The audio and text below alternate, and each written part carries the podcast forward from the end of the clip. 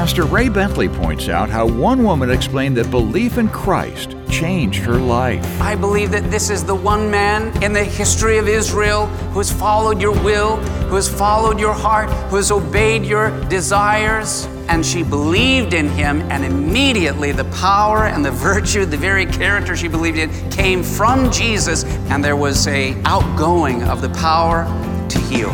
Spreading the news. All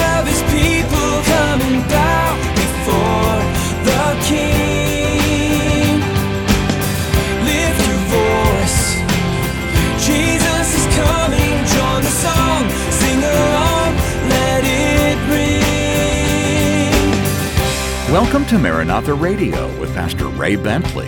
Maranatha, bringing the message of Christ's soon return, the whole gospel to the whole world. Jesus was not only a carpenter, and indeed the very creator of the world, he's the Son of the living God who changes lives. And not only does he change us on the inside, the Bible records many instances where he changed people on the outside, healing them instantly. Today, two such encounters and what we can learn from them. Okay, Gospel of Mark, chapter 5, and beginning in verse 21. When Jesus had crossed over again by boat to the other side, a great multitude gathered to him, and he was by the sea. And behold, one of the rulers of the synagogue came, Jairus by name. And when he saw him, he fell at his feet and begged Jesus, earnestly saying, My little daughter lies at the point of death. Come and lay your hands on her, that she may be healed, and she will live. And so Jesus went with him, and a great multitude followed him and thronged him. Now, a certain woman had a flow of blood for 12 years and had suffered many things from many physicians. She had spent all that she had and was no better, but rather grew worse. And when she heard about Jesus, she came behind him in the crowd and touched his garment, for she said, If only I may touch his clothes, I shall be made well. Wow, this is, how many would agree this is an exciting day for to be with Jesus? I would love to have been with him uh, at this particular point. We know that he had gone to the other side of Galilee. He had touched uh, the area of Gadara, Decapolis, Gentile territory. And there he had cast a demon out of a man, and the man was sitting clothed in his right mind. This was a portent of things to come. It was a sign that the gospel would go beyond the borders of Israel and spread throughout the whole world for every nation, every language, every kindred, and every tribe. But this man wants to get with Jesus in the boat uh, and spend the rest of his life with Jesus. I, I think I would have too. Had demons cast out of me. I want to be with Jesus. But Jesus says, No, you need to stay here. And I want you to be a witness for me here on the edge of the Roman Empire and of the Gentile world. Uh, sometimes we are touched by the Lord Jesus and we immediately want to leave everything that we've known because we've had such a powerful, transforming experience and we want, we're ready to move and we're ready to go. And sometimes the Lord says, No, I already have you right where I want you to be. Stay here, abide here, burn for me here, be a light for me here, be a witness for me here. I need you, but I need you to be where you already are. Well, Jesus and the disciples, after transforming that part, uh, the other side of Galilee, get back in the boat, come back to Jesus' headquarters. They're now back to Capernaum. And as they come back, we, we now have these two stories uh, that kind of collide both in one day uh, to Jesus. Uh, look with me here. It says in verse 25, let's read the rest of this story. It says, Now a certain woman had a flow of blood for 12 years and had suffered many things from many physicians. She had tried every doctor, she had tried every remedy. Uh, in fact, it goes on to say she had spent all that she had and was no better, but rather grew worse. And then, verse 27 when she heard about Jesus. Sometimes the Lord waits until we have exhausted every human resource, and then you hear about Jesus, or you remember Jesus. When she heard about Jesus, she came behind him in the crowd. Now, uh, we can't even begin to imagine what it was like to be around Jesus at that time. And, and she touched his garment. There were so many people around him, thronging around him, crowding around him. First, she said, If only I may touch his clothes, I shall be made well. Immediately, I love this, verse 29. Immediately, the fountain of her blood was dried up. Boom. And she felt in her body that she was healed of the affliction. And Jesus, immediately knowing in himself that power had gone out of him, I think it's interesting. Jesus knew, I mean, there are many that are touching him, but he knew someone has touched me differently. They have touched me with faith. He felt the power, the virtue, the healing powers that were within him as the Messiah flowing out of his body into someone who had grasped a hold of him in faith. And he turned around in the crowd and said, Who touched my clothes? But his disciples said to him, You see the multitude thronging you, and you say, Who touched me? And he looked around to see her who had done this thing, but the woman, fearing and trembling, knowing what had happened to her, came and fell down before him and told him the whole truth. And he said to her, Daughter, your faith has made you well. Go in peace and be healed of your affliction. Here's this woman. She was incurable. Uh, she has a hemorrhage uh, that was uh, no doubt incurable, and, and it was slowly destroying her. We can only imagine the, the physical pain and the emotional pressure that was literally sapping her strength day after day after day after day. Poor, poor woman. She's in this condition, and then she happens to be born at the time and in the place where God actually sent his only begotten son, and where he's beginning to do miracle after miracle after miracle. And she hears about it, and she determines, I, I am going to this man and she had apparently not only heard that Jesus healed people, but had either heard his teachings or heard others tell about his teachings, and she made a judgment about his character. That this was a man of God. He was a man of the Word of God. He was a man who loved God. He was a man who followed the commandments of God. He was a man of obedience. He was a man of relationship with the God of Abraham, Isaac, and Jacob. And she said, I know he is a man who walks with character, and the anointing of God is upon him. She may not have theologically been able to write a dissertation about him, or his claims, but she had made a judgment about him. And she also determined in her own mind, because that man is good, all I need, he's a man of prayer, he is a man of the word, he is a man of the promises. If I touch him with faith, I believe that God will heal me. Now, it's very interesting that she develops this whole little theology in her own mind but God up in heaven says, Now that is a faith I will hear and respond to and answer. Now, she could have given a lot of excuses. She could have said, I'm not important enough for Jesus to care about me. And it's very easy to have faith. Oh, I know he is a good man. He's a prophet. He may, even, some say he's the Messiah, and he's healing all these other people, but not me.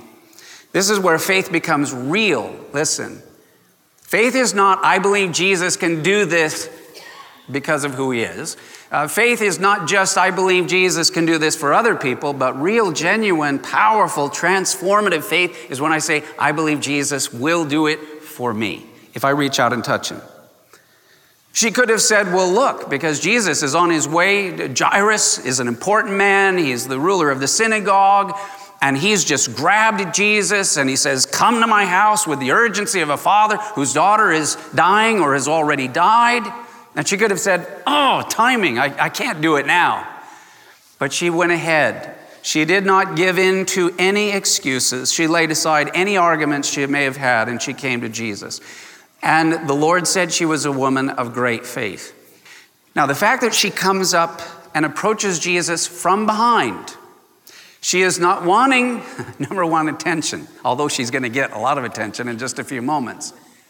She is wanting to come from behind, and apparently there were so many people around Jesus. I think this would be this would be if Jesus literally was here and walked down here, and you could go up and touch Jesus or hold his hand or hug him. Uh, how many of you would be willing to try? Uh, Let's, you know, he's here. And especially, okay, let's say you're standing back, he's too holy and I can't do it. And then some other, you know, Peter, uh, you know, runs up and hugs Jesus, and Jesus hugs him back and smiles and go, Woo, all right, it's okay. He didn't zap him or anything. We could all run and throng around Jesus. So here is Jesus. People I, I can imagine are touching him. Little children are getting through the adult's legs and they're reaching out, they're grabbing they're touching him, they're pulling him, they're trying to get attention. They're laying hands on him. Uh, you know, this, this is a very humble part of the world. A lot of people from farming backgrounds and so forth, they're very hands on, earthy, real, salt of the earth. So she makes her way into the crowd from behind with many people around Jesus. Probably not easy to get into that inner circle, and she reaches in and through who knows how many elbows and shoulders and grabs hold of his tassels. Pastor Ray Bentley will have more of today's study in just a moment. So many listeners have shared comments on what Pastor Ray's teaching has meant to them. Thank you, Pastor Ray, for allowing God to use you in a mighty way. We are all blessed because of it. Your legacy in Christ lives on through your ministry and your family. We love you so much. Pastor Ray's teachings continue here on the radio thanks to the support from listeners like you. If you'd like to partner with Ray Bentley Ministries and Maranatha Radio, just go to our website at www.raybentley.com. That's raybentley.com. And now, more of today's message from Pastor Ray Bentley. Now, this is also interesting though. This was, she would have known this is an awkward situation for the rabbi. Um, she may have taken advantage of the confusion of the moment, but if she was a you know, Jewish woman that had an issue of blood, she was unclean. She's not even allowed to go into the synagogue according uh, to Jewish law. And it was commonly understood that any woman should keep her distance from a rabbi. And again, this was doubly true because of her uncleanness due to this ailment. And I put the scripture reference there in Leviticus chapter 15, verses 25 through 27. Unclean, stay away. But before Jesus had a chance to react, the woman reached out and touched. Now, literally, what she touched are the tassels. And that's where the power of God left Jesus' body and went into her. Now, this tells us a couple of things. Number one, it tells us that while Jesus definitely spoke about the dangers of tradition, being careful about tradition or worshiping tradition or elevating tradition above the Bible, it also reveals he followed the biblical command to wear these fringes. I don't know if you're aware of this, but actually in the Old Testament, in the book of Numbers, it actually, God gave instructions to a Jewish man who wanted to walk observantly, to honor God, follow God, be obedient to God. He was to wear tassels. And apparently, Jesus did. He had a very simple garment. Uh, in fact, that was the only thing that he owned. But as well as the garment, he had the tassels. So that's the first thing that we notice. And the second thing is the fact that this woman reached out and touched the tassels shows her faith. She was, in essence, saying, because those tassels represented a reminder to the man that he was to live not for himself, but for the will of God, the will of his Father. And Jesus said, That's what I came for. I follow the will of my Father, I live for the will of my Father. What God had intended for uh, the Jewish you know, people to follow in the law, but had never lived up to, Jesus did. In other words, when she grabbed hold of the tassels, it wasn't some magical thread. All that was was a picture of the character of the man who wore them, who happened to be perfect. In other words, holding onto the tassels represented the Word of God and that she would receive her healing. It wasn't holding on to the fringes that healed her. It was reaching out in faith to the character of the man wearing those fringes, a man of the word, a man of prayer. Amen? It was such a beautiful, simple, humble, genuine demonstration of faith. I believe that this is the one man in the history of Israel who has followed your will, who has followed your heart, who has obeyed your desires, who has done what you desire, Father, on earth. He is a man of character. And she believed in him, and immediately the power and the virtue, the very character she believed in, came from Jesus, and he felt that power leave his body. She had grabbed on. He, he was so tied in uh, spiritually to what was happening in his physical body and in his humble dress that when a woman reached out in faith, Jesus knew it and he felt it. And there was a outgoing of the power to heal. And it was this woman's faith in the Messiah's power, not the garment itself, that gave her that restoration. So then uh, Jesus stops and he goes, Okay, who touched me? The disciples are like, Are you kidding? Everybody here has been touching you. And he goes, No, no, no, no. Somebody touched me differently. Think about that for a moment. It's possible for there to be a throng around Jesus and everybody's reaching up and they're around him but not necessarily engaging personally in faith. It's possible to go to church and being the throng, but are you really connecting with faith in your heart? Are you really reaching out to Jesus and touching the Word of God, making it real, making it personal? Is it possible to go to church and sit there as a human being and take up a place in a pew, hear the song, sing, and make a melody and not really be engaged? in your heart and in your spirit. Yes, it's possible to be very close to Jesus, but not touch him in the same way. He's waiting for somebody not just to bump into him and touch him nonchalantly, but intentionally with need and with faith. So, this woman, uh, you know, Jesus says, No, no, no, no, somebody touched me with faith. And here's what's exciting she could have run away, she could have hidden, she could have maybe just gone off, but she comes up and you know, it's got to be embarrassing. On the one hand, I've been unclean for 12 years, and this is the holiest man that I've ever been near. And all of a sudden, everybody's looking at me. But she just had the experience a few seconds ago. I felt the blood that had plagued me for 12 years stop and dry up. So all of a sudden, she felt differently in her body. So she says, It was me. And what does Jesus say? Daughter. She could have touched Jesus and walked away and been healed, but she went from healing to salvation to relationship because Jesus said, Daughter. That's personal. Man, that is, that's revive. That's revival. That's when, it, when what becomes genuine and real, it becomes powerful and personal uh, for each and every one of us. He says, Daughter, your faith has made you well. Go in peace and be healed of your affliction. She was cleansed from within and without. Now, back to the other story. Still got Jairus going, Really? My daughter is dying. Can we get back to my daughter? So, verse 35 while he was still speaking, some came from the ruler of the synagogue's house. And, and, what a day this was. And said, Your daughter is dead. Why trouble the teacher any further? For a split second, what do you think Jairus is feeling? Ah, you know, you just, here's a healing, and you, but you delayed, and she's, my daughter is dead. You were sick, but my daughter was, is already dead. I don't know what flashed through a father's mind. You're not always rational at those moments, but uh, I, I feel for poor Jairus. But God enlightens. That's the meaning of his name. Verse 36 As soon as Jesus heard the word that was spoken, he said to the ruler of the synagogue, Don't be afraid. Why did he say that? Because his first reaction was afraid. She's dead and it's too late. Immediately, Jesus, knowing that, says, Jairus, look at me. Don't be afraid. Only believe. And he permitted no one to follow him except Peter, James, and John, the brother of James. And then he came to the house of the ruler of the synagogue, and he saw a tumult and those who wept and wailed loudly. And when he came in, he said to them, Why make this commotion and weep? The child is not dead, but sleeping. And they ridiculed him. But when he had put them all outside, he took the father and the mother of the child and those who were with him and entered where the child was lying. And then he took the child by the hand and said to her, Talitha cumi, which is translated, Little girl, I say to you, arise.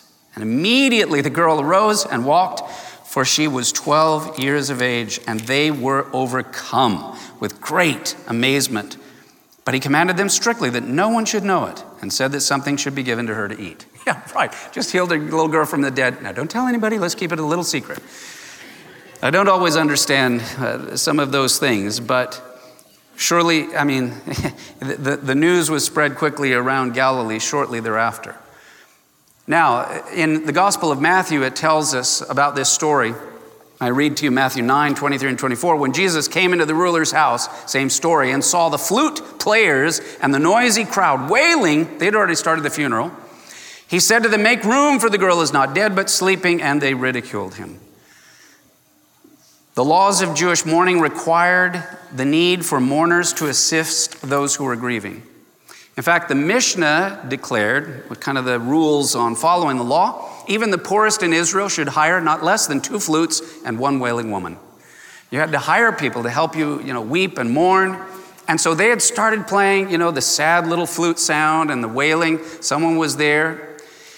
And in this emotionally charged moment, Jesus makes the shocking announcement. He breaks up the mourning, he breaks up the, the sadness. And I love that. If any of you are just, you know, in a, in a sour mood, Jesus comes in, nope, not today, no pity party.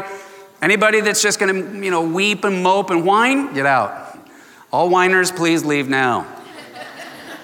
so everybody leaves. Mom, dad, Peter, James, and John are standing there, and there's Jesus.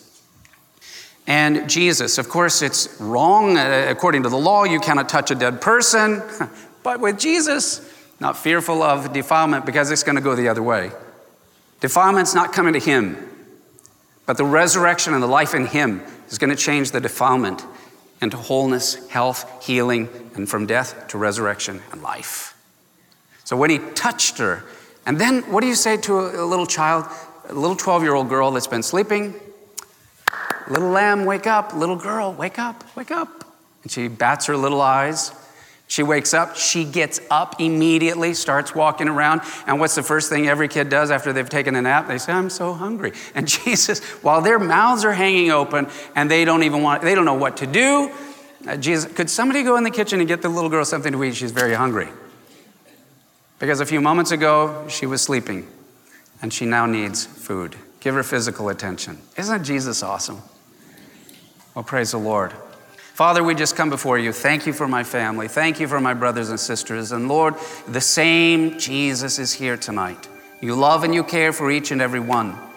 Now, Lord, if there is even one man, one woman, one boy, or one girl in desperate need of you, and maybe it's not them personally, but someone they have emotionally carried or been carrying a mom, a dad, a sister, a brother, a friend, a neighbor, a coworker uh, Lord, that they would stand in proxy for them and, and that you would heal them and raise them and nurture them and, and make them whole. You are the same yesterday, today, and forever. And so we pray that you would be glorified in this place. In Jesus' name, amen. Pastor Ray Bentley with great encouragement today from our studies in the Gospel of Mark here on Maranatha Radio. Now, today's study is titled Power Over Death. If you missed any part, you can hear a replay on iTunes or at raybentley.com. That's raybentley.com.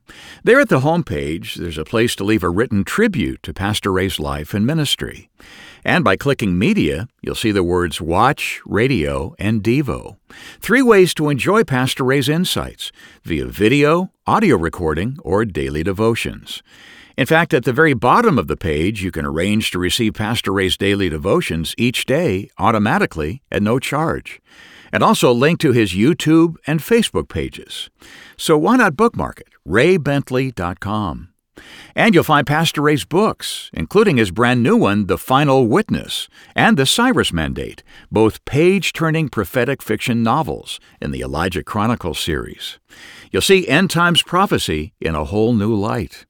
And raybentley.com is always where you'll find the best deals on Pastor Ray's resources. You can also donate securely right there on the site.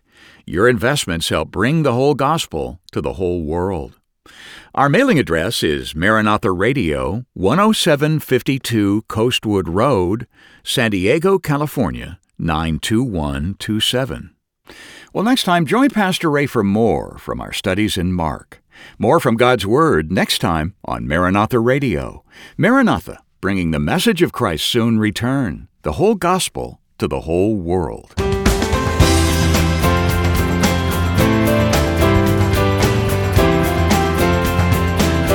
Maranatha Radio with Pastor Ray Bentley is an outreach of Maranatha Chapel, 10752 Coastwood Road, San Diego, California, 92127.